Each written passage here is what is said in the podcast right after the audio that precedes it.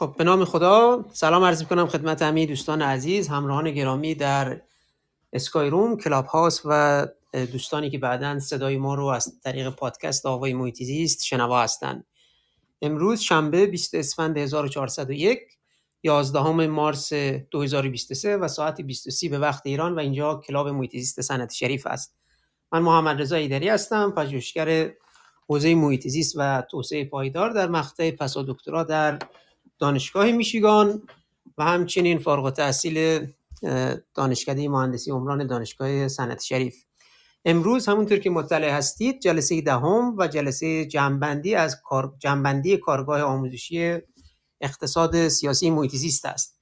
در گروه آوای محیط زیست و همچنین کلاب محیط زیست صنعتی شریف دنبال این هستیم که درک بهتری داشته باشیم نسبت به محیط زیست ایران و تعریف و یک یک تعریف و یک شناختی از صورت مسئله های مرتبط با حوزه های محیط زیست و توسعه پایدار برسیم و در طی یک سال گذشته تلاش شد در همین جهت تلاش شد که کمی از اقتصاد و محیط زیست به حالت میان رشته‌ای صحبت بشه و این برنامه ها ادامه خواهد داشت. انشالله ما سال آینده سال 1402 ما ادامه جلسات رو خواهیم داشت. احتمالا جلسات به صورت ماهانه خواهد بود. البته داریم در حال برنامه ریزی هستیم. صحبت ها و توافق های اولی هم شده. در یک مجموعه بزرگتری خواهیم بود انشالله و جلسات به صورت ماهانه خواهد بود. همین حالت تخصصی با یک نگاه عمومیتر که بتونیم انشالله راحل های صورت مسئله های مرتبط با مسائل مختلف مرتبط با محیط رو هم مطرح کنیم. همین که راحل های عملی داشته باشیم و یک مسئله توسعه پایدار رو در طی سال آینده پیگیر باشیم که هم محیط زیست رو شامل بشه هم اقتصاد رو و هم مسائل مربوط به اجتماع رو. و در سال آینده انشالله با حضور کارشناسان مختلف از جمله آیه اتفاق این مسائل مختلف رو به صورت ماهانه بررسی خواهیم کرد. در طی یک سال گذشته از 15 اسفند 1400 ما جلسات سلسله جلساتی داشتیم ده جلسه داشتیم در ارتباط با حوزه های مختلف اقتصاد سیاسی محیط زیست. به گفتگو نشستیم و مبنای کارمون هم کتاب اقتصاد سیاسی محیط نوشته نویسنده محترم جناب آقای شهرام اتفاق بود که بسیار خرسند هستیم که ایشون رو هم در طی این جلسات داشتیم و از نظرات و آرای ایشون بهره شدیم.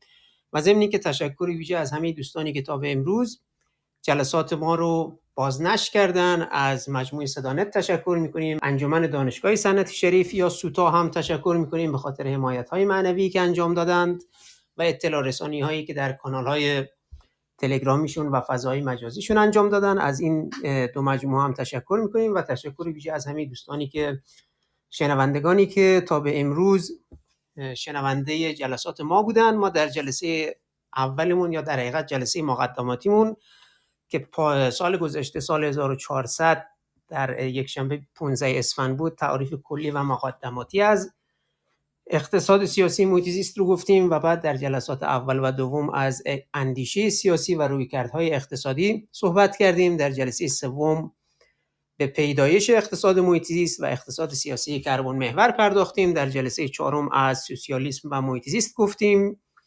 در جلسه پنجم به اقتصاد جریان اصلی و محیط زیست اشاره کردیم در جلسه ششم از نظریه انتخاب عمومی ناسیونالیسم و محیط زیست صحبت کردیم. در جلسه هفتم از نهادگرایان و محیط زیست صحبت شد. در جلسه هشتم به مکتب اتریش و محیط زیست پرداخته شد. در جلسه نهم که در حقیقت جلسه گذشته ما بود شنبه 29 بهمن 1401 یا 18 فوریه 2023 به نقد نظریه ها و دیدگاه های اقتصادی سیاسی محیط زیست پرداختیم.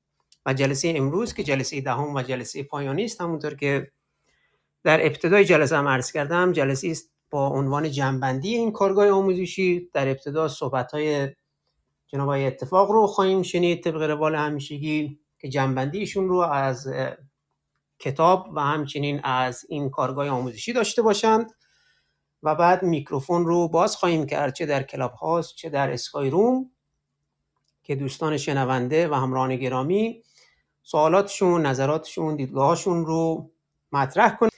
و اتفاق اگر شما امکان صحبت دارید ما خوشحال میشیم که صدای شما رو بشنویم. در ابتدا همونطور که عرض کردم صدای شما رو خواهیم شنید و بعد صحبت ها و نظرات دوستان رو میشنویم. ضمن اینکه دوستان چه در Skyroom چه در Clubhouse می‌تونن سوالاتشون رو نظراتشون رو و نقدی اگر دارن نسبت به کارگاه اقتصاد سیاسی موتیست مطرح بفرمایید.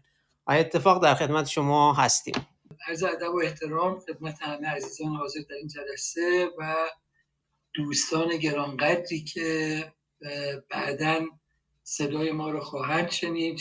مخاطبینی که به بحث اقتصاد سیاسی محیط زیست مندن تشکر و قدردانی می‌کنم از آقای محمد رضا عزیز و آقای محمد یزدانفر عزیز که بدون کوشش های مجدانه این دو بزرگوار این جلسات نمی‌تونست در واقع تداوم پیدا کنه و سازماندهی بشه و ما همونطور که آقای پیدری عزیز توضیح دادن این جلسه آخرین جلسه بحث ما در مورد اقتصاد سیاسی محیط زیسته به این معنا که ما از طی جلسات گذشته که از اسفند 1400 شروع شد تا امروز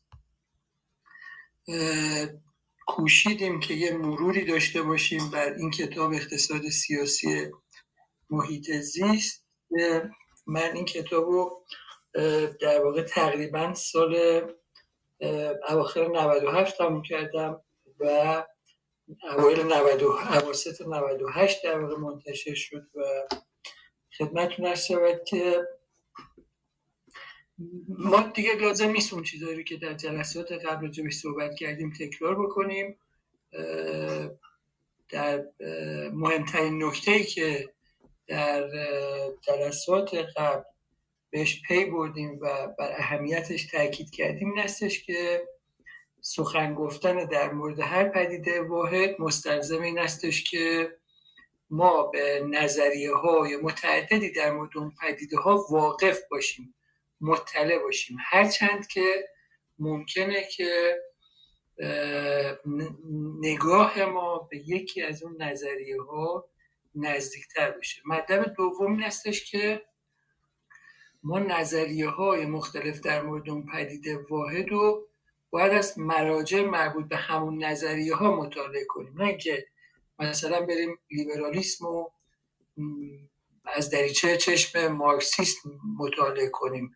اگه بریم کتابایی که مربوط به کتاب مارکسیستی هستن بریم ببینیم که در اونجا در مورد لیبرالیسم چی نوشته این نمی‌تونه راهگشای ما باشه. یا برعکس اگر قرار استش که در مورد مارکسیسم مطالعه کنیم باید بریم به کتاب های مرجع خود اون نظریه های معتبر مراجعه کنیم و از اونجا در واقع بتونیم اینا رو یاد بگیریم و بنابراین با, با, با اتکای به این سلاحی که در اختیار داریم یعنی مجموعه نظریه هایی رو که آموخته ایم روش تسلط پیدا کردیم بتونیم در مورد هر نظریه در مورد هر پدیده واحد با اتکا به نظریه های مختلف اظهار نظر کنیم بررسی کنیم و چرا اینجوریه علتش این هستش که؟ واقعیت همین هستش که هر هر کدوم از این نظریه ها در واقع کوشش های تئوریک کوشش های نظری هستن برای توضیح دادن هرچه بهتر اون پدیده واحد.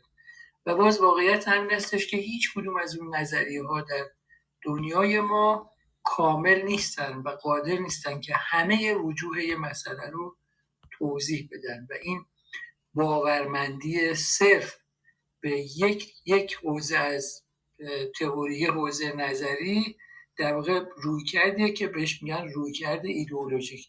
یعنی شما تصور کنید که من فقط یه نظریه رو قبول دارم و بقیه نظریه ها یاوه میگن گذافه میگن و حقیقت مطلق همینی هستش که من الان بهش پی بردم و این میزان رواداری و مسامحه ما در مورد در برخورد با دیگر اندیشه ها و اندیشمندان و دیگر اندیشان می‌تونه کاهش بده.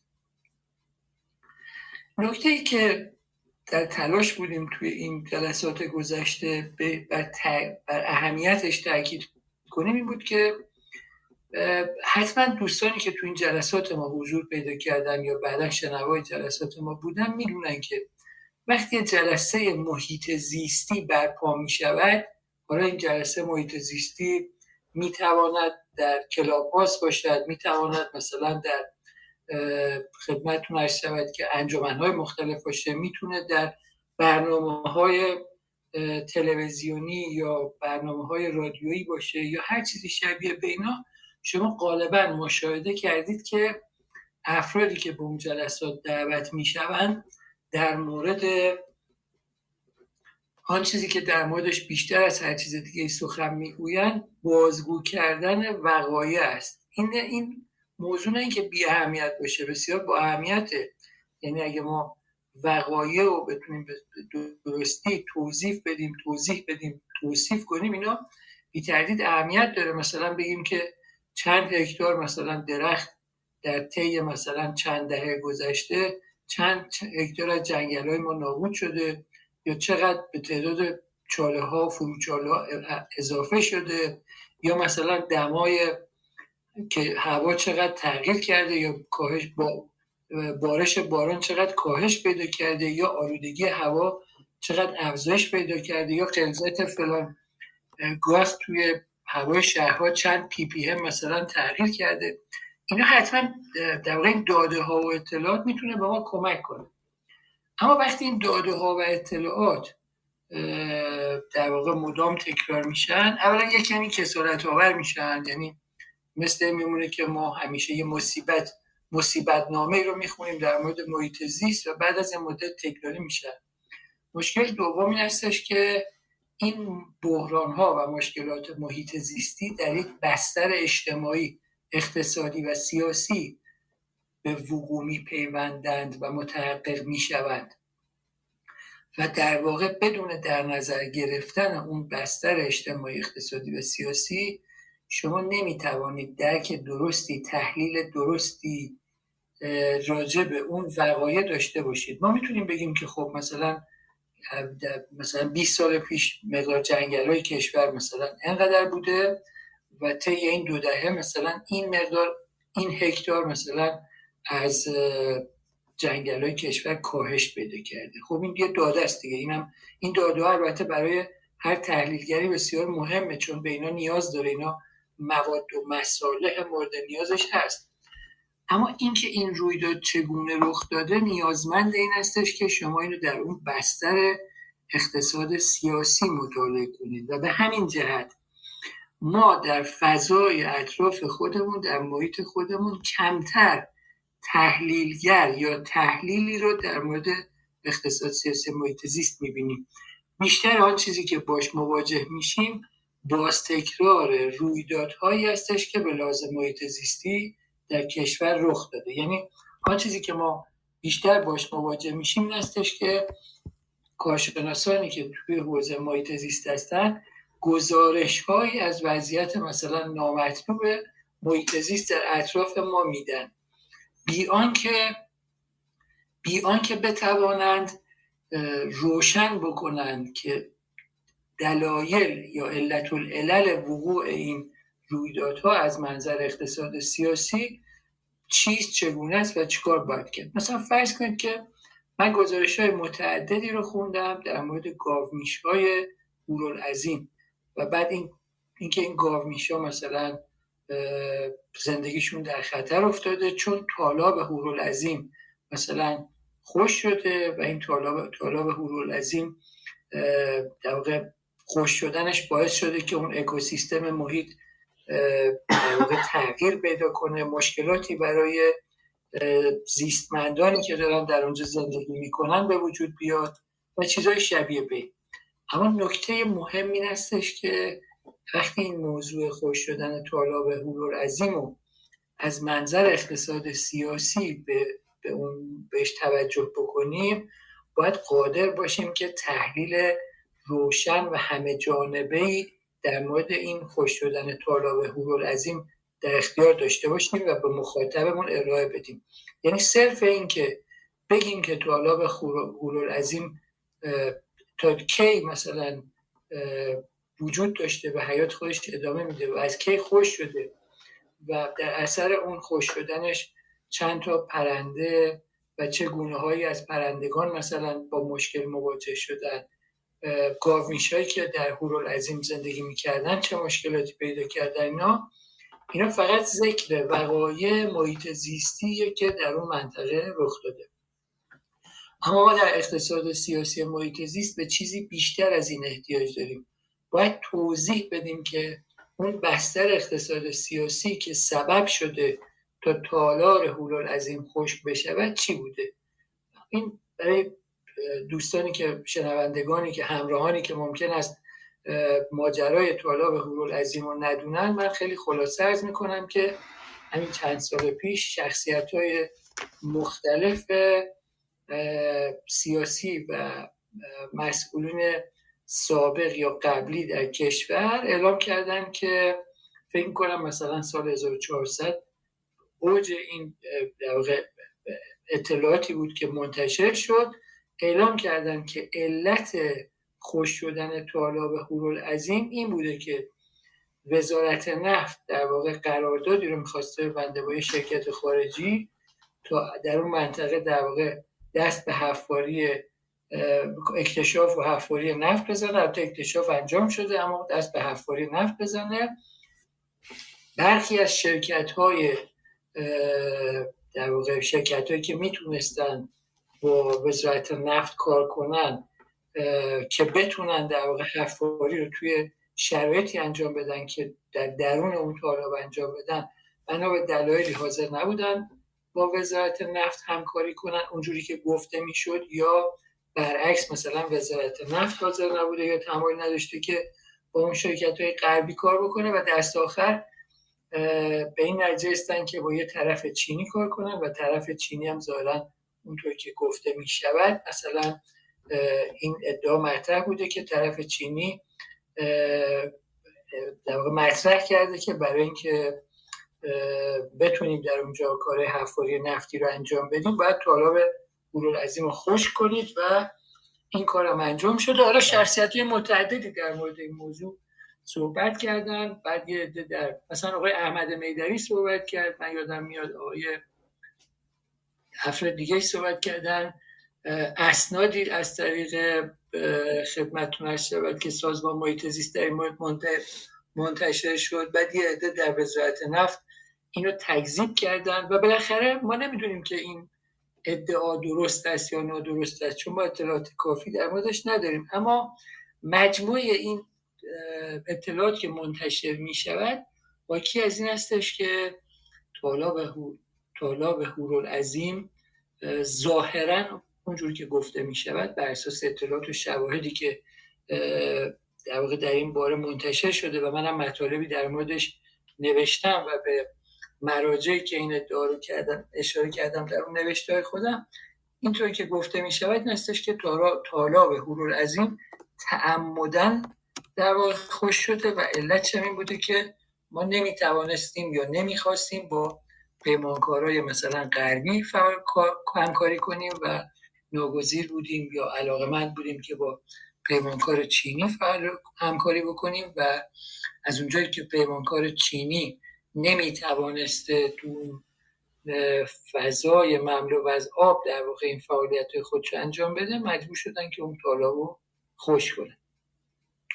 خب همه کسایی که توی حوزه محیط زیست کار می‌کنن می‌دونن که خوش کردن یه طالاب هورول طالابی مثل طالاب هورول عظیم چه عواقب محیط زیستی و چه عواقب اجتماعی داره. عواقب محیط زیستیش این هستش که شما در واقع اختلال بزرگی در زندگی گونه های گیاهی و جانوری که اونجا دارن زندگی می‌کنن ایجاد می‌کنید و عواقب اجتماعیش هم این هستش که خیلی از شهروندان یا زیستمندانی که دارن در اطراف اون طالب زندگی می‌کنن حیاتشون وصل متصل به اون طالاب مثلا اونایی که گاومیش دارن گاومیشاشون رو در طالاب هورالعظیم میبردن همونجا در واقع از آب طالاب استفاده می‌کردن. هم توی هوای بسیار گرمی که توی جنوب در یه فصولی در واقع هوا بسیار گرم میشه گاو میشه اونجا در آب در واقع خودشون رو خونک می‌کنن و بعد وقتی اون طالب خوش میشه عکسایی رو که منتشر شده می‌بینید چیزی که باقی میمونه یه بخشای خیلی کوچکی گله که تعداد زیادی گاو در اون گلا با مقدار آب دارن در جان دادن هستن و خب اون زندگی اجتماعی افرادی هم که در اون محیط زندگی می‌کنن و تحت تاثیر قرار میده. حالا اینکه چرا دولت در واقع ناگزیر است که یا علاقمند است که با شرکت چینی فعالیت بکنه و چرا علاقمند نیست یا ناگزیر است که با شرکت های غربی کار نکند. اینا از همون بحثایی که میاد توی حوزه اقتصاد سیاسی محیط زیست و اینا موضوعاتیه که باید در واقع با اتکای به ابزارهایی که ما در اینجا باش آشنا شدیم و مطالعه کردیم مورد مطالعه قرار بگیریم یعنی اینجا دیگه ما فقط یه بحث صرف محض محیط زیستی نداریم. بگیم ما فقط با موضوع محیط زیست کار داریم و با وجوه سیاسی ماجرا کار نداریم. ما فقط می‌خوایم بگیم که فلان گونه جانوری فلان گروه از پرندگانی که در طالاب حرور عظیم می اومدن و در یه فصولی مهاجرت می‌کردن اونجا یه مدتی بودن مثلا از اینجا رفتن و ما به اون گونه جانوری آسیب رسوندیم و این فقط این نیست دیگه. یعنی در واقع شما مجموعی از در واقع پدیده های محیط زیستی رو می‌بینید که یه جوری متصلن به پدیده های اقتصادی و سیاسی. باز یه نمونه دیگه که ما تو کشور می‌تونیم بهش اشاره کنیم اون بحث های مربوط به احداث کارخونجات فولاد و پتروشیمی در خشکترین مناطق کشور. اینا رو تو جلسات قبل در مثال زدیم مطرح کردیم. اینا می‌خوام بگم که وقتی ما یه تعدادی کارخونه در خشکترین مناطق کشور احداث می‌کنیم کارخونجات پتروشیمی و فولاد در حالی که ما سواحل آبی بسیار ارزشمندی در جنوب کشور داریم. و بعد احداث اونا باعث مشکلات آبی در اون مناطق و سایر مناطق میشه. این یه موضوع محیط زیستی صرف نیست یه موضوع در حوزه اقتصاد سیاسی محیط زیسته و اینکه چرا این کارخونجات اونجا احداث شدن چرا این کارخونجات مثل کاری که بقیه دنیا می‌کنن کنار سواحل آبی احداث نشدن باز یه موضوع یه, یه صرف یه موضوع قابل مطالعه در حوزه اقتصاد سیاسی محیط زیسته.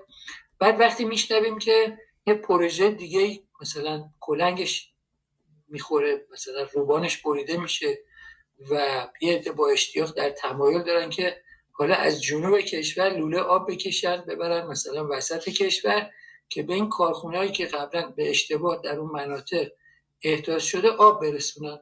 خب اینم باز یه عواقب محیط زیستی داره یه عواقب اجتماعی داره یه مشکلاتی قرار است ایجاد بکنه و اینم باز یه موضوعی نیستش که فقط یک موضوع محیط زیستی صرف باشه بلکه موضوعیه که بدون اتکاب ابزارهای اقتصاد سیاسی محیط زیست نمیشه در موردش سخن گفت. میشه در موردش گله من بود که این ای داد بیداد مثلا این لوله که کشته می‌شود مثلا چه مشکلاتی برای محیط زیست ایجاد می‌کند؟ یا مثلا اون کارخونه پتروشیمی یا فولادی که در مناطق مثلا خشک کویری مثلا ساخته شده است چه مشکلاتی ایجاد می‌کنه؟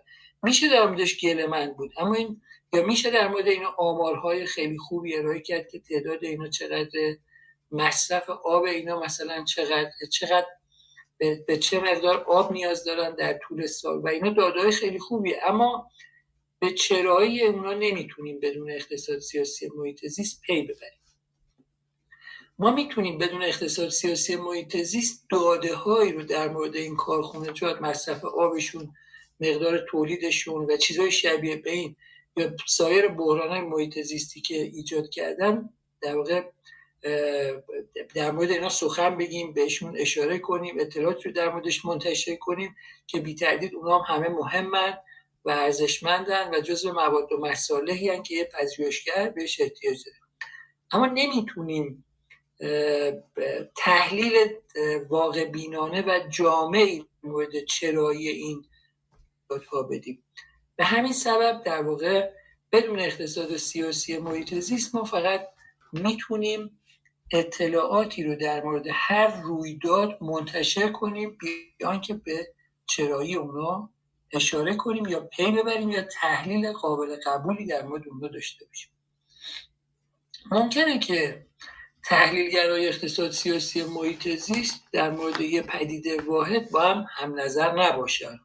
یعنی شما ممکن است که سه تا تحلیلگر اقتصاد سیاسی محیط زیست رو روی یه پشت در یه پنل مثلا پشت میزاد روی صندلی رو بنشونید و بگید مثلا در مورد یه پدیده واحد بیا توضیح بده که نظرت چیه و هر سه نفرم نظرات متفاوتی با هم داشته باشه در مورد چرایی وقوع اون پدیده ها ممکنه نظرات متفاوتی داشته باشن. اما همینقدر که اونا بتونن با اتکا و ابزارهای مربوط به اقتصاد سیاسی محیط زیست در مورد اون پدیده واحد سخن بگویند این می‌تونه کمک زیادی بکنه که ما تواناییمون برای درک چرایی اون پدیده ها افزایش پیدا کنه. باز یکی از موضوعات که توی جامعه ما مطرح بوده بحثای زیادی در موردش وجود داشته که بی تردید می‌تونه در حوزه اقتصاد سیاسی محیط زیست مطرح بشه. این هستش که مثلا کارون و خوزستان امروز یکی از مناطقی است که با بحران آب مواجه شده. کارون داره خشک میشه و در واقع خوزستان داره خشک میشه و با هم هر دوتاشون با بحران بیابی مواجه شدن. و علتش این استش که ما تقریبا حدود حداقل نه تا پروژه مختلف در سرچشمه های اطراف کارون اجرا کردیم در کشور. یعنی جمهوری اسلامی ایران در واقع حداقل نه تا پروژه در برای برای در واقع تغییر جابجایی آب برای اینکه آبی که از اون سرچشمه های مربوط به این کارون خوزستان است. در واقع اونا رو در واقع سرچشمه ها رو یه تغییراتی روش داده یه پروژه های در مورد اونا اجرا کرده که این پروژه ها سبب شده که آب از اون منطقه که باید مثلا می‌رفته مثلا به رود کارون و اهواز دیگه اونجا نمیره و میره به منطقه دیگه و اون مناطق هم با خودشون دوباره با یه مشکلات دیگه مواجه شدن. هرچند که الان خود سرچشمه هم وضعیت مطلوبی نداره و خود اون سرچشمه ما با مشکلات متعددی مواجه یکی از پروژه‌ای که اجرا شده پروژه صد و تونل کورنگ یک پروژه دوم پروژه صد و تونل کورنگ دو پروژه سوم بهش میگن پروژه صد و تونل کورنگ سه.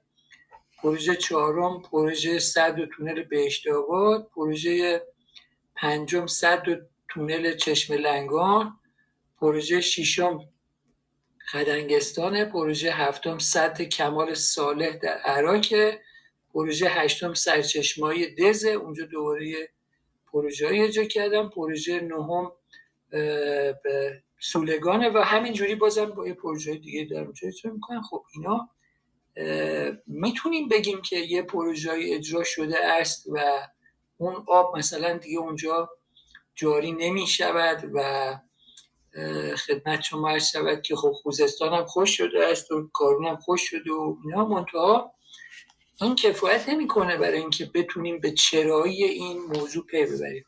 این اقدامات در یه بستر اقتصادی سیاسی اجتماعی داره رخ میده و ما باید بتونیم توصیف قابل قبول و واقع بینانه در مورد اون بستر اقتصادی اجتماعی و سیاسی داشته باشیم تا بتونیم تحلیل کنیم که چرا این وقایع داره رخ میده و نمیشه به ساده انگارانه اینجوری تصور کرد که آن کسانی که این کار رو دارن انجام میدن دانش کافی ندارن و اگه ما یه مدیرای مدیران بهتر لایقتر و مثلا با سوادتری اونجا گذاشته بودیم مسئله مثلا حل می‌شد. در که اینجوری نیست. موضوع پیچیده تر از این حرف هست. تو فضای اقتصاد سیاسی موضوع بسیار پیچیده تر از این حرف هست و عوامل متعددی اون در پس این ماجراها وجود دارن که می‌تونن اثرگذار باشن در موضوع در واقع موضوعات این از این دست. و بنابراین ما اینجا با یه همچین مفاهیمی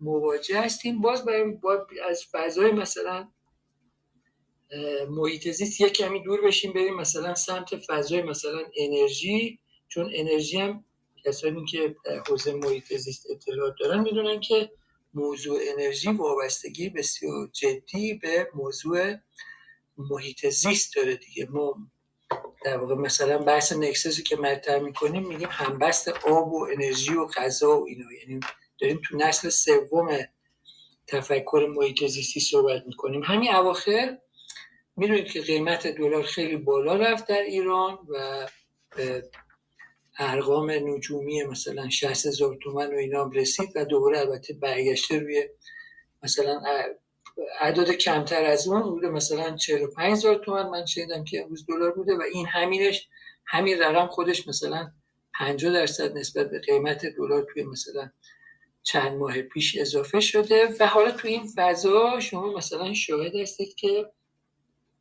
بانک مرکزی میاد یه راهکاری ارائه میده که من دلار رو برای خودم ثابت نگه میدارم به قیمت ارز مثلا نیمایی رو 28 و 500 می‌دونیم که هیچ کس تو دنیا نمی‌تونه ادعا کنه که من قیمت یه چیزی رو می‌تونم تعیین کنم یا ثابت نگه دارم چون قیمت یه رویداد تاریخیه که در بسته به شرایط و مکان و زمان می‌تونه تغییر پیدا کنه. و علت این هم که در واقع دلار گرون میشه یه بخشش این هستش که مقدار نقدینگی در کشور افزایش پیدا می‌کنه. یعنی دولت مقدار نقدینگی رو بیش از مقدار رشد اقتصادی افزایش میده برای اینکه بتونه مثلا حقوق کارمنداش رو بده هزینه‌اش رو پوشش بده و این باعث میشه که مقدار پول در بازار بیش از مقدار کالای در بازار باشه و کالاها گرونتر به نظر بیان و بنابراین شاخص تورم یا شاخص قیمت ها افزایش بده کن حالا این چه ربطی به انرژی داره؟ تو همین ماجرایی که ما دیدیم که مثلا یه کسایی اومدن گفتن که دلار باید 28500 500 تومن باشه در حالی که دلار مثلا تو بازار مثلا ارقام مثلا 50000 تومن و 60000 تومن رو داشت سپری می‌کرد. خدمتتون از شود که به برخی از پالایشگاه در کشور که ظاهرا پالایشگاه مثلا خصوصی بودن ارز 28 و 500 می‌دادن و بعد اینا با ارز 28 و 500 در واقع خوراک خودشون رو تهیه می‌کردن. و بعد محصولات خودشون رو با ارز آزاد توی بازار میفروختن و اینجا یه رانت بزرگی ایجاد می‌شد و از سوی دیگه مثلا وقتی دولت می‌خواد مسئله مازوت رو برای پالای برای نیروگاه های برق حل و فصل کنه با کمبود ارز دولتی مواجه. یعنی در, این در یک سو با گشاده دستی به یه سری از صنایع ارز 28 و 500 اختصاص داده می شود اینجوری گفته می شود که من فقط دارم اطلاعاتی که شنیدم و بازگو می کنم صحت و سقمش رو باید کسایی که در این حوزه اطلاعات بیشتری دارن برن در واقع بررسی کنن ببینن اینا صحت دارد یا ندارد. این در واقع ارز 28 و 500 به یه سری از واحدهای صنعتی ظاهرا داده می شود و از اون طرف هم دولت ارز کافی نداره که به مثلا نیروگاه های اختصاص بده که اونو مجبورن موضوع بسوزونن و وقتی می‌خوان موضوع بسوزونن در واقع هوای شهر رو آلوده می‌کنن. مواردی از این دست موضوعاتیه که برای پژوهشگرای پژوهشگرا و تحلیلگرای اقتصاد سیاسی محیط زیست موضوعات جذابیه. یعنی این ادعا که مثلا دولت برای خوراک برخی از پتروشیمیا مثلا بهشون ارز 28 500 اختصاص داده. اگه درست باشه که می‌تونه موضوع پژوهش باشه چون الان یه عده در موردش دارن کار می‌کنن و این گزارشهایی رو منتشر کردن. اینا می‌تونه موضوع جذابی برای مطالعات اقتصاد سیاسی محیط زیست باشه یا اقتصاد سیاسی انرژی باشه و اونجا در واقع ما این بحران ها یا مشکلات محیط زیستی رو داریم متأثر از اون بستر اقتصاد سیاسی که این وقایع داره در اونجا رخ میده مطالعه کنم برای همه اون چیزی که ما تو این جلسات مداومی که داشتیم در یک سال گذشته تلاش کردیم کوشیدیم تا بهش بپردازیم این استش که ما در واقع می‌تونیم در مورد محیط زیست در چند سطح متفاوت کار بکنیم. یکی از اون سطوح این هستش که ما اطلاعات اطلاعات مهمی رو در مورد اینکه وضعیت محیط زیست در کدوم مناطق کشور گردآوری و منتشر کنیم. بگیم مثلا این حجم از درخت های جنگل مثلا مساحت جنگل در کشور کاهش پیدا کرده آلودگی انقدر افزایش پیدا کرده. فروچاله ها انقدر زیاد شدن نمی‌دونم. آب مثلا فلان تالاب خوش شده پرندگان در فلان تالاب دیگه حضور ندارن و چیزهای شبیه به این. گونه های جانوری و گیاهی در کشور مثلا به این مقدار کاهش پیدا کردن. اینا, اینا بی تردید اطلاعات ارزشمندیه که به درد ما می‌خوره. اما می‌تونیم در یه سطح دیگه ای که یه کمی عمیق‌تره در مورد موضوع کار کنیم و اونم اینه که هر کدوم از این پدیده ها یعنی آلودگی هوا نابودی جنگل ها وقوع فروچاله ها مشکلات مربوط به آب خوش شدن طالاب ها و همه و همه دارن در, در, در واقع دارن در یه بستر اقتصادی سیاسی اجتماعی رخ میدن و اونجا بریم تحلیل کنیم که اون پشت چه خبره. یعنی چرا این وقایع داره رخ میده و به چه سبب است که در واقع این مشکلات به همدیگه پیوستن و ارتباطشون با دولت با قدرت سیاسی و ارتباطشون با ساختار اقتصادی و ارتباطشون با سایر وجوه اجتماعی در واقع چیه؟ این اون معمولیت اصلی در واقع اقتصاد سیاسی محیط زیست بوده. ما تلاش زیادی کردیم که توی یک سال گذشته با در واقع اول در گام نخست یه سری ابزارهای نظری رو در اختیار مخاطبانمون قرار بدیم. و اونها رو مسلح کنیم به این ابزارهای نظری به این ابزارهای تئوریک با آشنا بشن و مسلح بشن به این ابزارهای تئوریک و در گام دوم بتونن در مورد پدیده ها با یه عینک جدیدی بهش نگاه کنن با یه با در واقع پدیده رو با یه عمق متفاوتی به, به اون پدیده ها توجه کنن نگاه کنن و اونها رو در واقع تحلیل بکنن.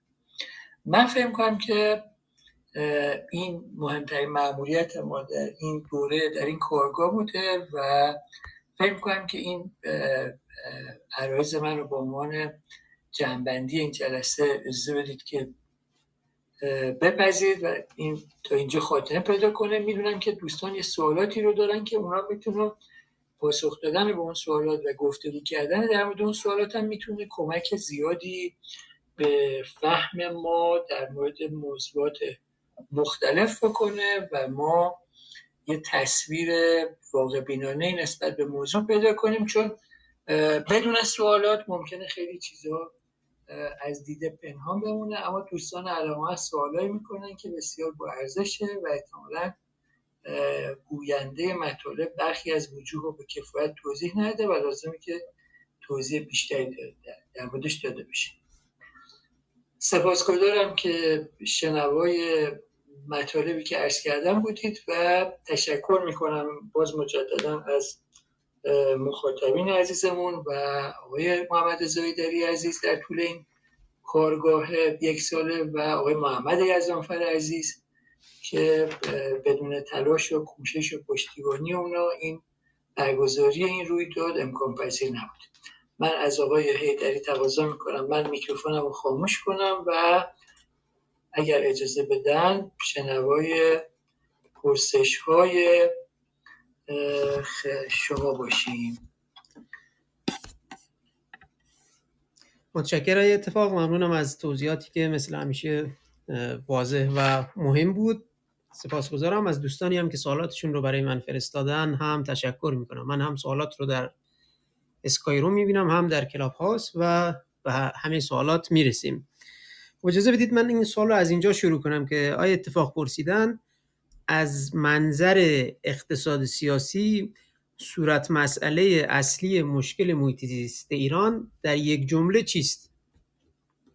این یک سواله بذارید سوال بعدیش هم بپرسم این دوتا رو شاید بشه همزمان پاسخ داد. و دومیش سوال این هست که به طور خلاصه راه حل و راه رسیدن به راه حل از نظر شما و یا از نظر دیدگاه اقتصاد سیاسی محیط زیست چیست؟ شما رو میشنویم این اتفاق. بله من فکر کنم که این سوال هایی که مطرح شد یک کمی با اون روح مطالبی که ما در این یک سال گذشته داشتیم فاصله داره و اینکه یک کسی بتواند در یک جمله در یک پاراگراف بگوید که مشکل بشری چیست و چیزای شبیه به این این خیلی دور از اون فضایی است که ما تلاش کردیم در طول یه سال گذشته در موردش صحبت بکنیم. ببینید مثلا بذارید مثال بزنم. فرض کنیم که یه مشکلی در مورد یه مشکل محیط زیستی وجود داره و طرفداران اندیشه مثلا مارکسیستی معتقدن که این مشکل محیط زیستی ناشی از این استش که در یک نظام اقتصادی مبتنی بر بازار افراد چون در, در حال پیجویی منافع فردی خودشون هستن بنابراین این مشکلات محیط زیستی به وقوع میپیوندد. این یه ادعای تو فضای اقتصاد سیاسی محیط زیست. چرا که داره نظام بازار رو در واقع زیر سوال می‌بره و منتقد نظام بازار حالا برعکس این افرادی هم هستن که ادعای معکوس اینو دارن. یعنی میگن که جایی که نظام بازار وجود نداشته باشه و رقابت وجود نداشته باشه شما می‌تونید مقدار زیادی اطلاف منابع داشته باشید. مقدار زیادی دورریز و زایات داشته باشید. خب اینم در واقع ما تجربه کردیم و می‌دونیم و اینم بازی ادعای تو فضای اقتصاد سیاسی محیط زیست و هر دو, هر دو طرف این ماجرا در فضای اقتصاد سیاسی محیط زیست دارن ادعاهایی رو مطرح می‌کنن که هر دوتا خلاف هم دیگه است. یعنی یه طرف یه, یه صاحب نظر در حوزه اقتصاد سیاسی محیط زیست مدعی هستش که مشکل محیط زیستی ناشی از وجود رقابت در بازار و طرف دیگه مدعی هستش که نه دست بر غذا مشکل محیط زیستی می‌تواند در قیاب نظام بازار در قیاب رقابت بسیار تشدید بشه هر دو طرف هم براش یه سری شواهد و مدارک و اینو بنابراین این که ما ادعا کنیم یعنی یه نفر بیاد ادعا کنه بگه که خب همه مشکلات کشور رو بیاد در یه جمله بگو این یعنی اینکه ما در واقع از اون جلسات که توی مثلا یک سال گذشته داشتیم هنوز یک کمی با اون مفاهیمی که اونجا مطرح شده باش فاصله داریم. ما قرارمون بر این هستش که اگه از ما یه سوالی بکنن اینجوری پاسخ باید بدیم. بگیم که طبق این نظریه اینجوری هست اون نظریه اونجوری هست. یعنی نظریه های مختلف رو بهش مسلط باشیم و بتونیم با اتکا به نظریه های مختلف پاسخ های متفاوتی رو برای اون پرسش تمهید کنیم. اما ممکنه که نظر ما به یکی از اینا نزدیکتر باشه. به طور مشخص مثلا فرض کنید که نظر شخصی بنده این هستش که یکی از مشکلات ما در کشور این هستش که ما یه اقتصاد دولتی داریم. دولت به جای کار حکمرانی مشغول تصدیگری و بنگاهداریه.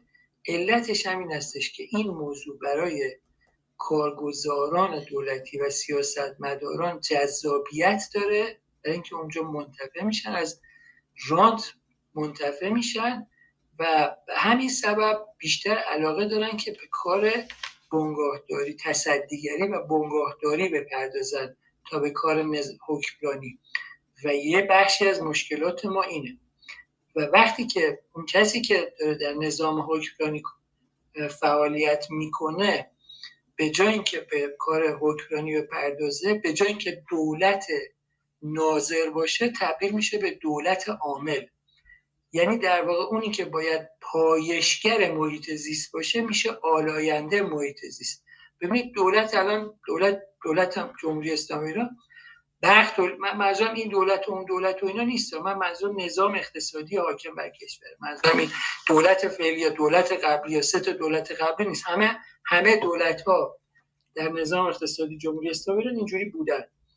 همه اینا در یه ساختار اقتصاد دولتی فعالیت می‌کردن و این دولتی شدن هم روز به روز افزایش پیدا کرده و از اونجایی که دولت خودش موظف است که مثلا کالا تولید بکنه این کالا چیه؟ می‌تونه انرژی باشه می‌تونه برق باشه می‌تونه بنزین باشه می‌تونه خدمت شما عرض شود که انواع خدمات مثلا حمل و نقل باشه خدمات مربوط به اتوبوسرانی راهن یا هر چیزی شبیه به دولت خودش رو مکلف کرده که حجم زیادی کالا و خدمات تولید کنه. با بخش خصوصی هم رقابت کرده. سال مثلا 57 مت در اون چیزی که در کشور رخ داده اینه که تعداد زیادی از شرکت های خصوصی مصادره شدن و زمینه دولت شدن. برخی از ما امروز نابود شدن و اونایی هم که باقی موندن بسیار ناکارآمد دارن عمل می‌کنن و بنابراین ما توی همچین ساختار اقتصادی هستیم. حالا فرض کنید که دولت خودش داره خودرو تولید می‌کنه. یعنی خودروساز دولتی داریم. این خودروساز هم انحصاریه. یعنی ما یه خودروسازی دولتی و انحصاری داریم. حالا این خودرو مثلا بیش از متوسط جهانی داره بنزین مصرف می‌کنه. خب این اینو دولت داره تولید می‌کنه دیگه. به شکلی متعلق به دولته. برای اینکه شما می‌بینید که مثلا وزیر سن... وزیر سمت که عوض میشه یعنی وزیر صنعت معدن تجارت که عوض میشه مدیر عاملای خودروسازی هم عوض میشن. بس بنابراین اینا دولت به دولتی هم درسته که حالا یه ساختار خصولتی برایشون درست کردن. حالا اگه این خود رو در واقع به این, به این مفهوم که بنزین زیادی مصرف می‌کنن آلاینده محیط زیست هستن خب اینو دولت داره تولید می‌کنه. یعنی اون کسی که آلاینده محیط زیسته دولته. از اون طرف دولت باید پایشگر محیط زیست باشه. یعنی یه سازمان مثلا فرض کنید که محیط زیست داره که باید مثلا کیفیت این خودروها رو کنترل کنه. پس بنابراین ما یه دولتی داریم که با یک دست آلاینده محیط زیسته و با یه دست دیگه پایشگر محیط زیسته. هم عامل هم ناظره. خب این با... این در واقع روی کرده غیر منطقیه که همیشه با مشکل مواجه میشه. از اونجایی که تولید و عرضه کالا و خدمات به عهده دولته دولت نمی‌تونه از این کوتاه بیاد. مجبور یه جوری حتما این کار انجام بده. حتی اگر به قیمت نابودی محیط زیست بشه. به همین سبب شما می‌بینید که ما در اغلب عرصه با بحران تعارض منافع در درون خود دولت مواجه هستیم و این ناشی از اون ساختاریه که ما داریم. حالا چیزهای دیگه هم هست. مثلا ما در جلسات قبل راجع به اون نظام حامی پروری در ساختار مثلا نیمه دموکراتیک کشور صحبت کردیم. گفتیم که اون نظام حامی پروری به این شکل هستش که نمایندگان پارلمان برای اینکه رأی در واقع مناطق خودشون رو بخرن یا رأی بفروشن میان وعده هایی رو مردم میدن تا اونا رو اونا بهشون رأی بدن و اون وعده ها می‌تونه کاملا مخرب محیط زیست باشه. خب این پتروشیمیا و فولادایی که تو مناطق کویری مناطقی که مناطق کم آب هستن ساخته شده حاصل میپره خب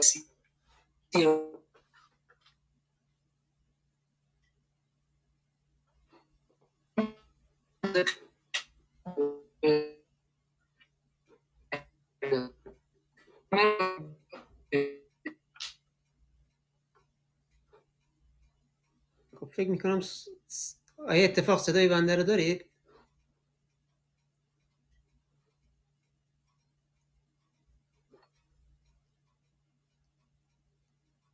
ارتباط ما در اسکایروم با مشکل مواجه شده با آیا اتفاق اجازه بدید من مجدد صدای منو دارید بله بله صداتون رو داریم. بفرم ما تا بله، قسمت حامی تا قسمت حامی پروریش رو شنیدیم. بفرم بفرم در حال ارزم این هستش که این که به طور کلی در یه در یه جمله یا در یه پاراگراف بتونیم بگیم که مشکلات اقتصاد مشکلات محیط زیستی ما از منظر اقتصاد سیاسی محیط زیست چی است؟ بسیار کار دشوار و غیر ممکنی است. ما مجموعی از مشکلات گوناگون رو در از منظر اقتصاد سیاسی داریم. یکیش اینه که اقتصاد دولتی داریم یکی اینکه دولت به جای اینکه پایشگر محیط زیست باشه همزمان و هم هنگام خودش آلاینده محیط زیست هم چرا اینجوریه؟ چون خودش تصدیگر رو بنگاه داره سیگار تولید می‌کنه خودرو تولید می‌کنه کفش تولید می‌کنه بنزین تولید می‌کنه انرژی تولید می‌کنه همه کار می‌کنه. پرتغال شب عید وارد می‌کنه همه کار انجام میده. برای یه بخشیش اینه یه بخشیش اینه که یه اندیشه های منحت پوسیده مثل مثلا خودکفایی هنوز توی در واقع نظام فکری سیاست مدارای ما جا داره و فهم کنن که ما باید یعنی در واقع فهم کنن که موفقیت این هستش که ما بتونیم به خود کفایی برسیم در حالی که این تفکر بسیار تفکر عقب مانده ای هستش در دنیا و در دنیای جدید کسی به خودکفایی فکر نمی‌کنه و همه در پی اینن که بر اساس مزیت نسبی در زنجیره های تولید و تامین کالاها حضور پیدا کنن. و من اینا همش می‌تونه عواملی باشه که میشه ازش اسپورت دیگه. یکی مثلا خودکفایی یکی ساختار اقتصاد دولتی یکی اینکه دولت همزمان پالایشگر آلاینده و پایشگر محیط زیسته. و یکی اینکه ما یه نظام نیمه دموکراتیکی مبتنی بر حامی پروری داریم و همه عوامل می‌تونه دست به دست هم بده و شاهد وضعیتی باشیم که امروز در محیط زیست هستیم. اما این پاسخ منم خیلی پاسخ کمایه برای اینکه اون پرسش انقدر بزرگه که نمیشه این, این پاسخ اون رو در یه جمله یا یه پاراگراف داد.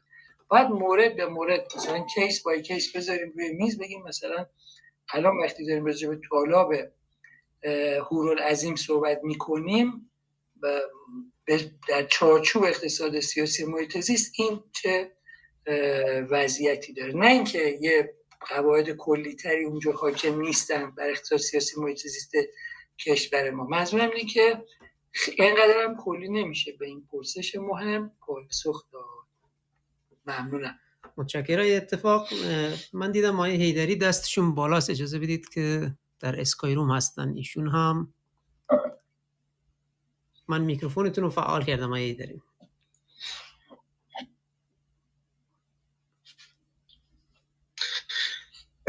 سلام عرض می‌کنم. صدای من میاد؟ بله بله صداتون رو داریم. بفرم سلام عرض می‌کنم خدمت شما و جناب اتفاق و سایر دوستان. من یک سوال دارم به ترتیب که یعنی اولین سوالم در حقیقت کره زمین رو اگر یک گلخانه بزرگ در نظر بگیریم که با اتمسفر ما به حاطه شده در این گلخانه بزرگ آنطور که تا اونجا که من اطلاعات دارم و از بعضی منابع هم در بعضی منابع هم دیدم کشورهای غربی بخصوص آمریکا بیشترین کربن و یا آلایندگی هوا, هوا رو تا حالا داشته.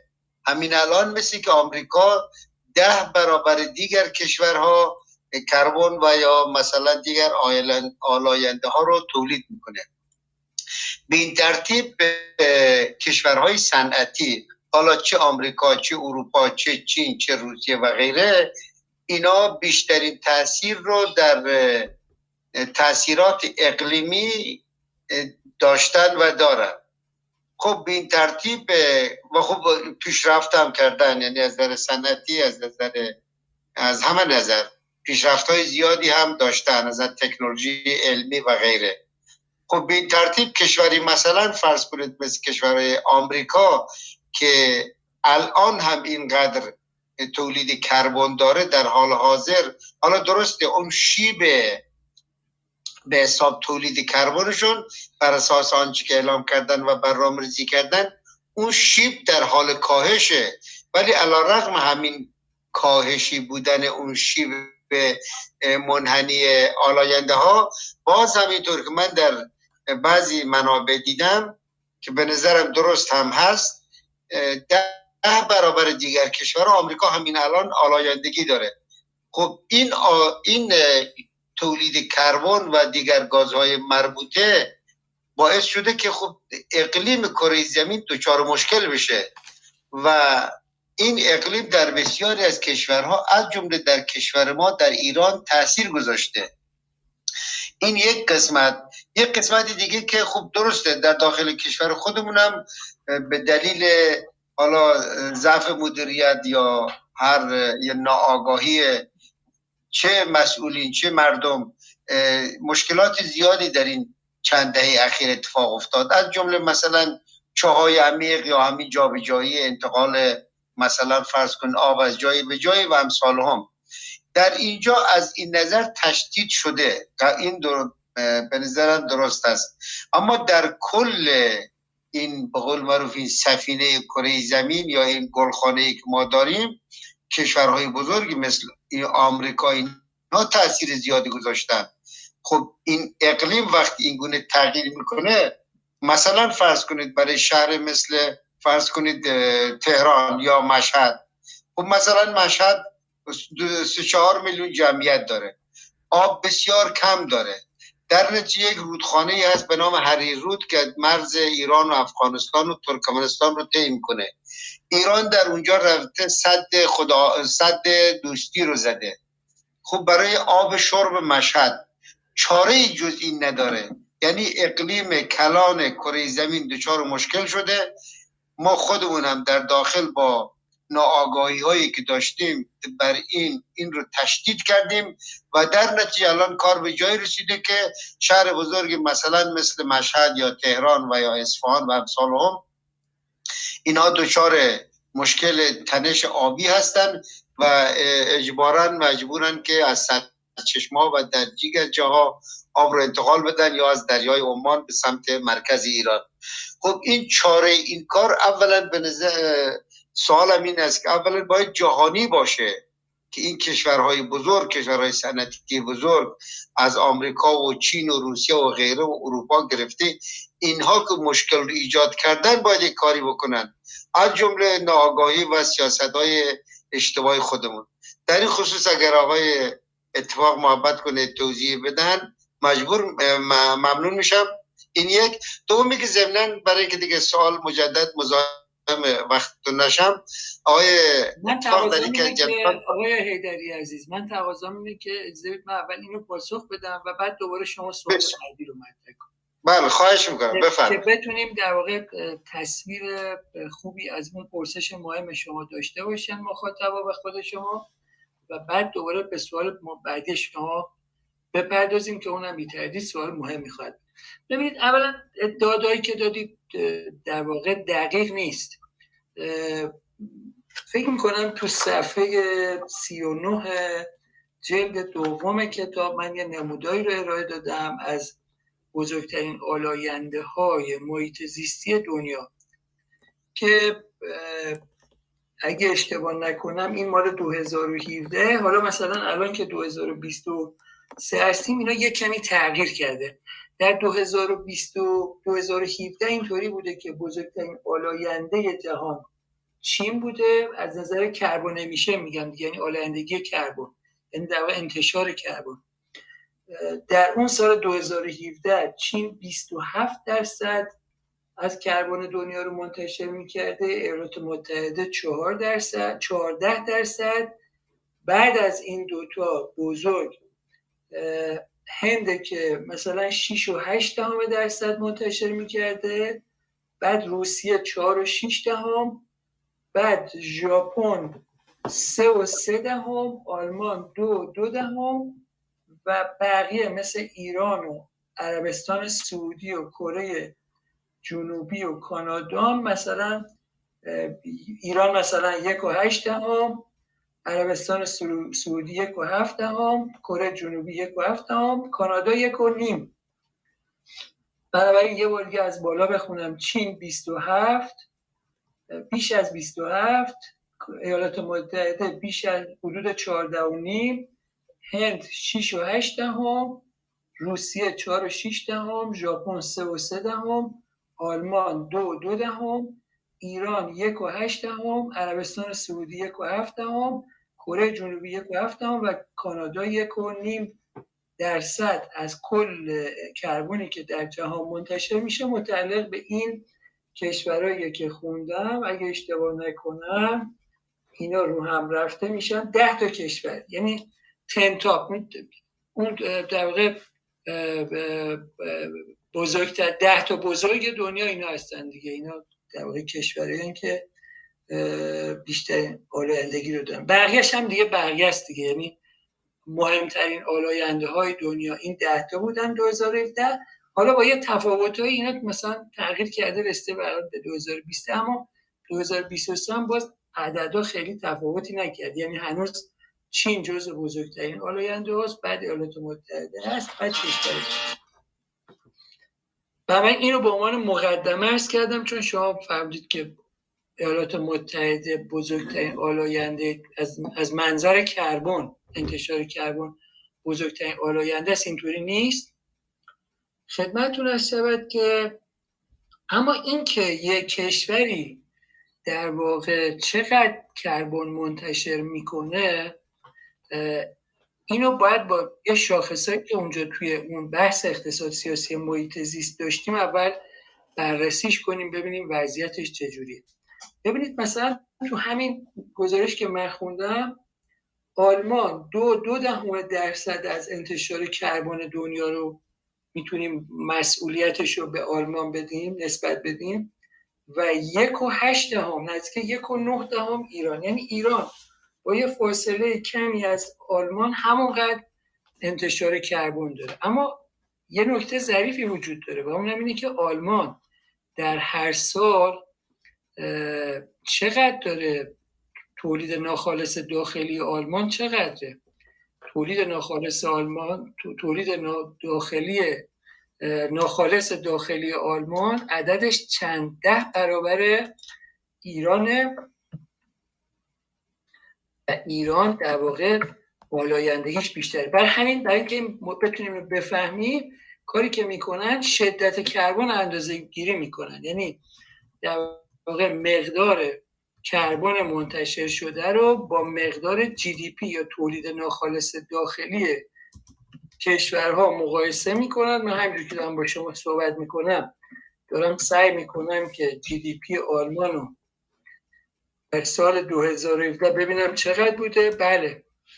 سه ممیز تقریبا سه ممیز هفت تریلیون دلار بوده که این عدد خیلی بزرگه نسبت به همون جی دی پی ایران در همون سال 2017 الان من از تو اینترنت همجور که دارم با شما صحبت می‌کنم در میارم. حدودا نیم تریلیون دلار بوده بله. بله مثلا کمتر از 500 بیلیون یو اس دلار مثلا. یعنی تقریبا مثلا نیم تریلیون بوده در حالی که آلمان سه و مثلا هفت تریلیون بوده. خب این خیلی یعنی ما با وجود اینکه خیلی کمتر از یک کشوری مثل آلمان کالا و خدمات تولید کردیم خیلی بیشتر کربن منتشر کردیم و من دارم همون همین دادار دارم برای سال 2017 بنابراین یه بحثی وجود داره. اینکه یه کشوری در دنیا در واقع کربن زیادی منتشر کنه این به تنهایی برای قضاوت کردن در مورد اون کشور کفایت نمی‌کنه. و اینکه اون کشور ضمن اینکه داره کربن زیادی منتشر می‌کنه ممکنه که کالاها و خدمات خیلی زیادی هم منتشر کنه که برای زندگی بشر بسیار مهم باشه. و خب این خیلی موضوع مهمیه. یعنی شما مثلا بازم من رفتم الان جی دی پی ایالات متحده رو تو همون سال 2017 دارم نگاه می‌کنم. نزدیک 19 نیم شما بگو 20 تریلیون یو اس دلار. یعنی در واقع نزدیک 20 تریلیون در واقع دلاره که تقریبا میشه حدود شاید مثلا پنج برابر شیش برابر آلمان اگه اشتباه نکنم. مثلا میشه حدود شیش برابر آلمان. در واقع ایالات متحده کالا و خدمات تولید کرده. حالا این کالا خدمات چیه؟ به چه درد می‌خوره؟ همین الان شما این ابزاری که جلوتون است که دارید با من صحبت می‌کنید من با شما صحبت می‌کنم هر کدوم ما یه, گوشه ای از دنیا هستیم می‌تونیم با هم صحبت کنیم. این گوشی که دستمونه لپتاپی که جلومونه خدمتتون هست سیستم های مخابراتی پیشرفته که هر لحظه می‌تونید شما عکس یه مثلا قطعه یا یه مثلا کالایی رو برای یه جای دیگه دنیا ارسال کنید این همون کالا خدماتیه که زندگی ما رو دگرگون کرده دیگه. یعنی ما امروز یه زندگی داریم که نسبت به مثلا 300 سال پیش 400 سال پیش خیلی زندگی با رفاه بیشتریه. یعنی ما از مجموعی از کالا و خدمات داریم استفاده می‌کنیم که محصول همین کشور هستن. مثلا ممکنه که ما در تولید این گوشی موبایلی که دستمونه که هم چراغ قوه است هم کامپیوتر هم ضبط صوت هم دوربین فیلم برداری هم هزار تا کار دیگه انجام میده ما هیچ نقشی در تولید این کالا نداشتیم داریم ازش استفاده می‌کنیم. خب کربنش هم یه کس دیگه منتشر کرده دیگه. یعنی ما از این کالا داریم استفاده می‌کنیم از از موهبت های اون داریم بهرهمند می‌شویم و نه در تولیدش نقش داشتیم نه در انتشار کربنش نقش داشتیم. و نمی‌تونیم به این سادگی گلمند باشیم که چرا یک کس دیگه کربن زیادی داره منتشر می‌کنه. خب اون به موازات انتشار کربن داره کالاهای دیگه هم منتشر می‌کنه که ما داریم ازش بهره میشیم. برای اینکه بدونیم که یعنی بتونیم قضاوت کنیم که آیا اون کربنی که منتشر می‌کنه زیاد است یا کم است باید مقدار کربنی رو که منتشر می‌کنه رو تقسیم کنیم به در واقع مقدار جی دی پی یا تولید ناخالص داخلیش و اینه که می‌تونه کمک کنه به فهم ما که آیا اون در واقع کشور داره خوب عمل می‌کنه یا نه؟ مثلا به عنوان مثال کشورهای کشورهایی که شدت کربنشون زیاده جز کشورهایی که دارن خیلی بد عمل می‌کنن که متاسفانه ما همیشه جز اون کشورهایی هستیم که هم شدت کربن اون بالاست هم شدت انرژی اون بالاست. یعنی برای هر تولید هر یه دلار جی دی پی هم انرژی بیشتری نسبت به سال گذشته مصرف می‌کنیم.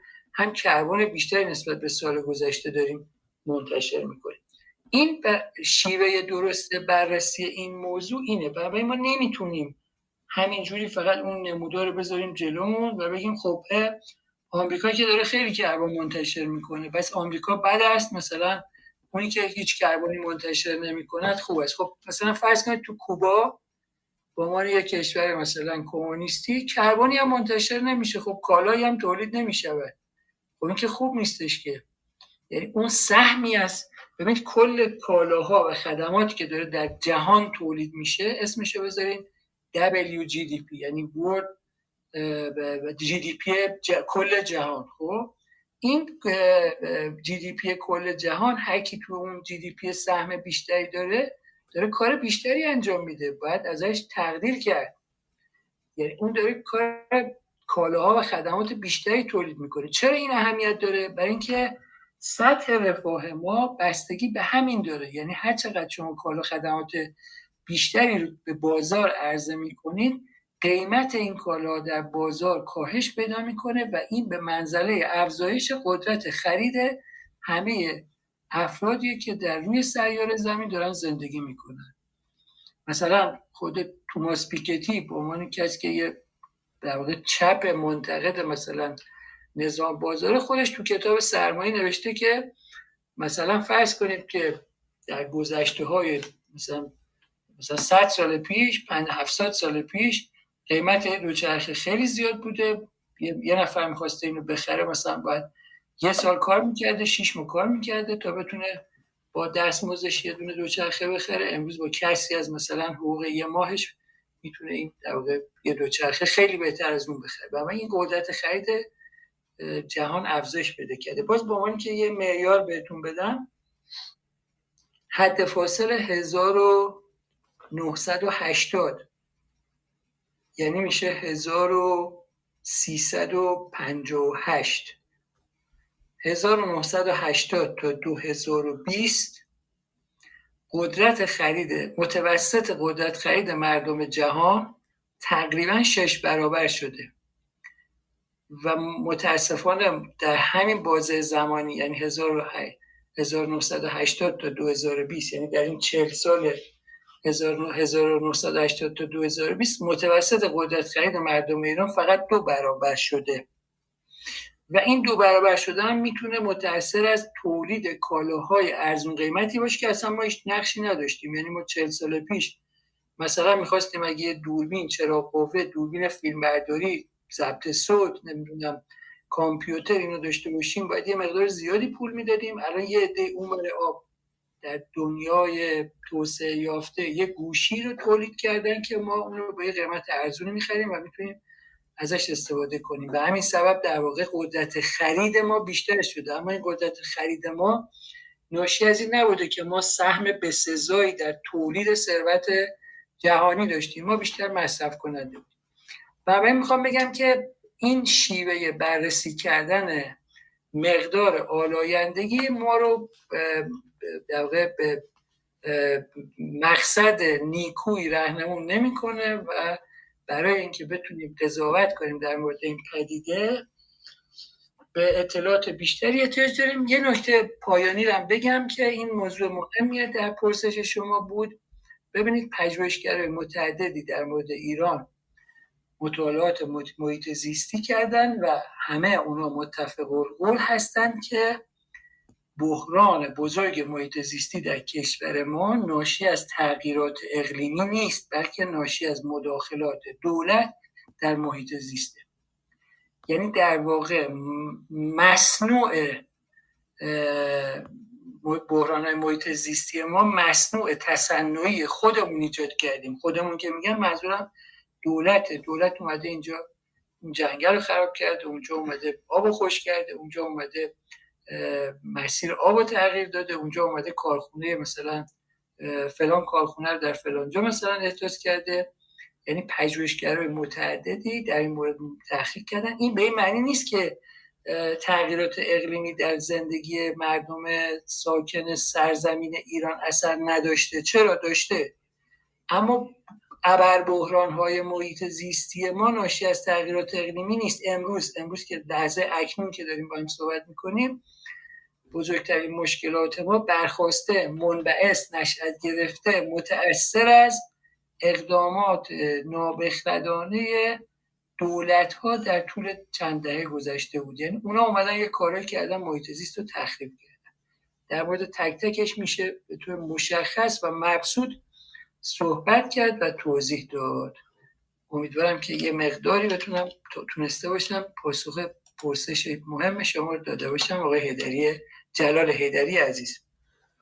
متشکرم. اتفاق منم یه نکته رو اینجا اضافه کنم. فکر با به آماری که اشاره شد برای تولید گازهای گلخانی چه از طرف های اتفاق چه از طرف های هیدری فکر می‌کنم هر دوتا آمار درستی بود ولی از منابع مختلف بود. من آمارای اتفاق رو حالا اصلاح بفرمایید اگر اشتباه میگم. آمارای اتفاق فکر می‌کنم آمار سالانه است و درصدهایی که ارائه کردن درصدهای درستی است. آماری هم که آیه هیدری اشاره کردن من می‌دونم بیشتر نزدیک هست به آمار تجمعی میزان تولید گازهای گلخانه ای مثلا در حالا آماری که من دارم در طی 300 سال گذشته آمار تجمعی گازهای گلخانه‌ای چون گازهای گلخانه‌ای وقت تولید میشن اینجوری نیست که یک ماه دو ماه بعد از بین برن.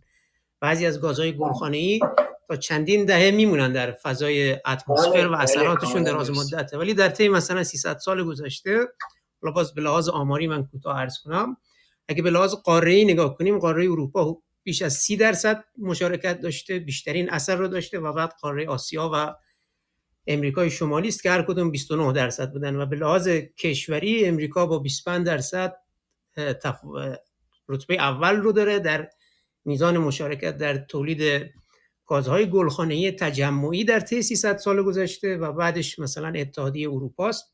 با به معنای اون 28 کشور عضو اتحادیه اروپا که حدودا 22 درصدشه و بعد چین که مثلا حدودا 12 13 درصده و ایرانمون حدودا یک درصد از این آمار تجمعی رو به خودش اختصاص میده. در هر صورت شما کاملا درسته آقای دری عزیز. اگر آقای جلال حیدری اشارهشون به در واقع فراوانی تجمعی اون بالاینده هاست این اعدادی که گفتن درسته ایالات متحده در فراوانی تجمعی رتبه اول داره اما همون چیزایی که عرض کردم درست بله. کاملا سر جای خودش هست. یعنی یه کسی ببین همین الان مثلا دو تا کشور تو دنیا مثلا با هم دیگه مقایسه کنیم. یه کشوری مثلا فرض کنید مثل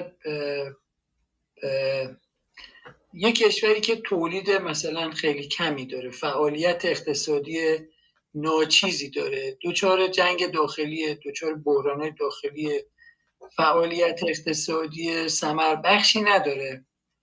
شما نمی‌تونید بگید که مثلا این کشور چه نقشی در اقتصاد جهانی داره. کار زیادی انجام نمیده. مثلا فرض کنید کره شمالی. کره شمالی کالاهایی که بتونن بقیه مردم جهان ازش استفاده کنن نه تولید می‌کنه نه تو اون زنجیره های تولید است. مثلا فرض کنید که تو زنجیره های تولید کالا و خدمات یه زنجیره از هر صنایع مختلف در کشور مختلف توی اون زنجیره یه نقشی دارن. شما که در کره جنوبی کره شمالی توی این بازی نیست یعنی کاری انجام نمیده. خب کربانی هم منتشر نمی‌کنه. این که یه نفر هیچ کاری نکنه و هیچ کربانی هم منتشر نکنه که حل مسئله نیستش که. چون اگه اینجوری بود که ما این رفاه امروزمون رو نداشتیم. رفاه امروزمون متأثر از این هستش که ما می توانیم کالاهایی رو با قیمت ارزانتر نسبت به گذشته تهیه بکنیم. و به این موضوع مهم اینه که اون کشورهایی که در از از بعد و ام تا امروز نقش بیشتری در تولید کالا و خدمات داشتن نقش بیشتری هم در انتشار کربن داشتن. در عین حال نقش بسیار بسزایی هم در بهبود محیط زیست داشتن. برای اینکه کالاهای بسیار مهمی که در جهان تولید شده که می‌تواند منجر به در واقع بهبود محیط زیست و کاهش آلاینده ها بشود هم در همین کشور تولید شده. یعنی خودرو برقی هم تو همین کشور تولید شده.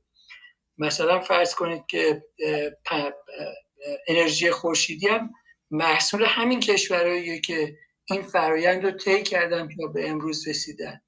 الان اون فناوری همجوشی هسته ای فکر کنم به زبان فارسی که بهش میگن اون همجوشی هسته ای که الان توی ایالات متحده یه مرحله خیلی طلایی رو طی کرده.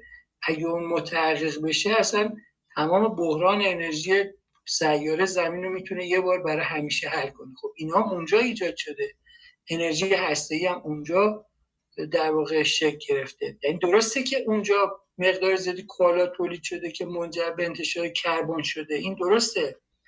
اما همه اون کوشش های بشری در جهت تولید کالاها و خدماتی که منجر به بهبود محیط زیست هم می‌شوند در همون کشور تولید شده. همونایی که پیشگامان فناوری و تولید کالا هستن همونا اینا رو تولید کردن. انرژی خورشیدی انرژی بادی انرژی زمینگرمایی همه این فناوری ها متعلق به همونجاست و نمیشه اینا رو به این سادگی کنار هم گذاشت بگیم خب چون حالا اینا سهم بیشتری داشتن بس مشکل امروز محیط زیست ما مثلا اونا هستن. ممنون.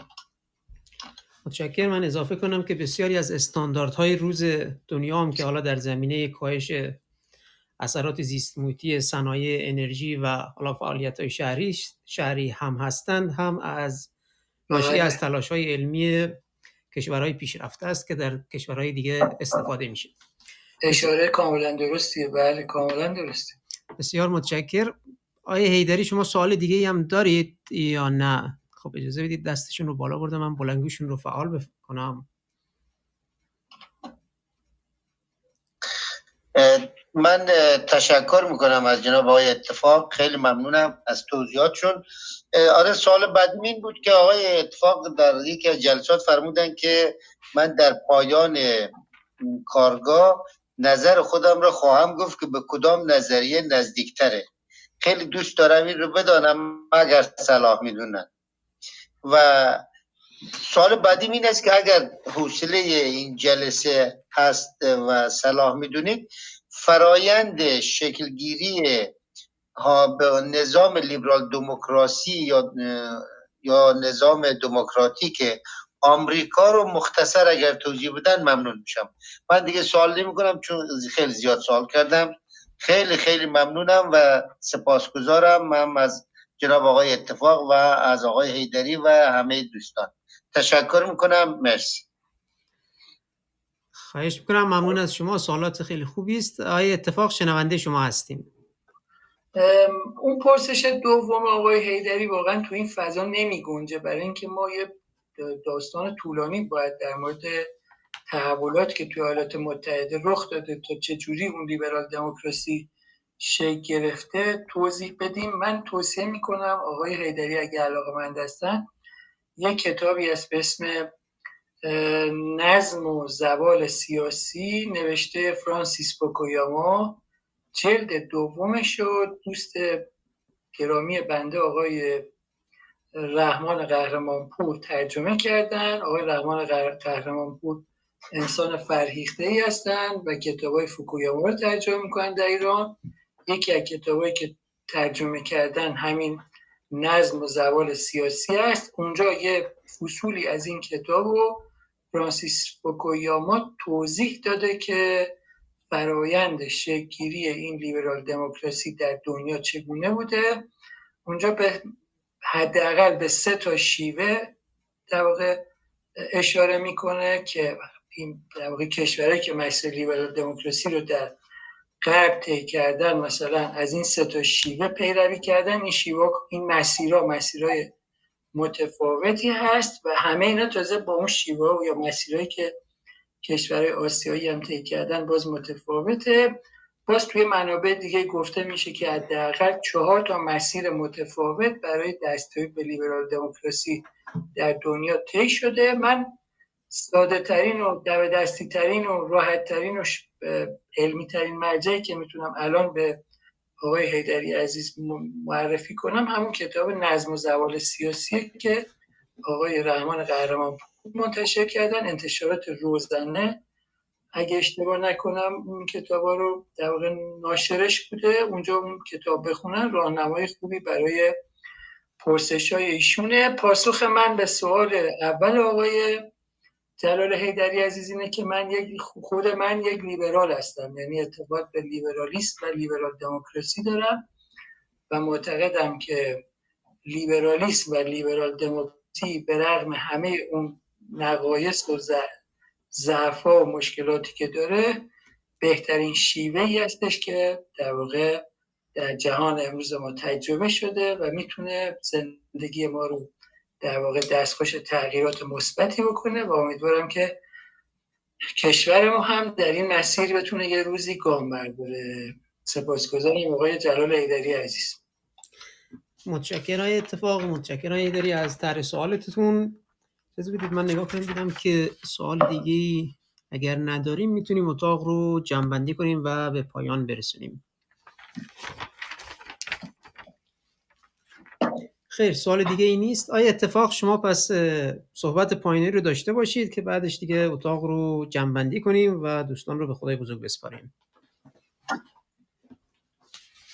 من تشکر می کنم از آقای محمد داری عزیز از آقای محمد یزدانفر عزیز از انجمن سوتا انجمن دانشگاه صنعتی شریف که میزبان این رویدادها بودند و این رویدادها رو مدیریت کردن کمک زیادی کردن تلاش زیادی کردن تا این رویداد در طی یک سال گذشته این کارگاه آموزشی اقتصاد سیاسی محیط زیست در طی یک سال گذشته از اسفند 1400 تا اسفند 1401 برگزار بشود. از مؤسسه سدانت تشکر می‌کنم که کوشیدن تا تمام این فایل های صوتی این رویداد رو منتشر کنند و از مخاطب مخاطبین عزیزمون که ما رو همراهی کردن هم تشکر می‌کنم. آرزومند روزهای بهتری برای سرزمین خودمون هستیم. تشکر خدا نگهدار.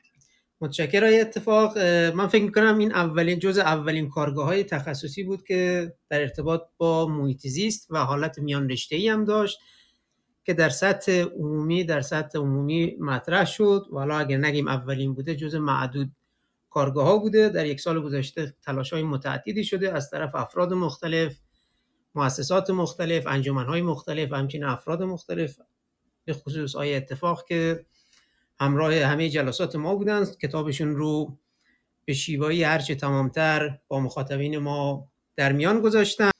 ممنون از همه دوستان که تا اینجا جلسات ما چه حالا در این کارگاه آموزشی ده جلسه و یا چه دیگر جلسات محیط زیستی کلاب محیط زیست سنت شریف همچنین آقای محیط زیست همراه ما بودن و همراه ما هستند. برای همگیتون آرزوی سلامت دارم. برای کشورمون هم آرزوی توفیق آرامش و شادی برای مردم عزیزمون دارم. امیدوارم که تعطیلات نوروز تعطیلات بسیار خوبی باشه. سال جدید سال بسیار خوبی برای همه ایرانیان و کشور عزیزمون باشه. براتون آرزوی سلامتی دارم. خدا نگهدارتون.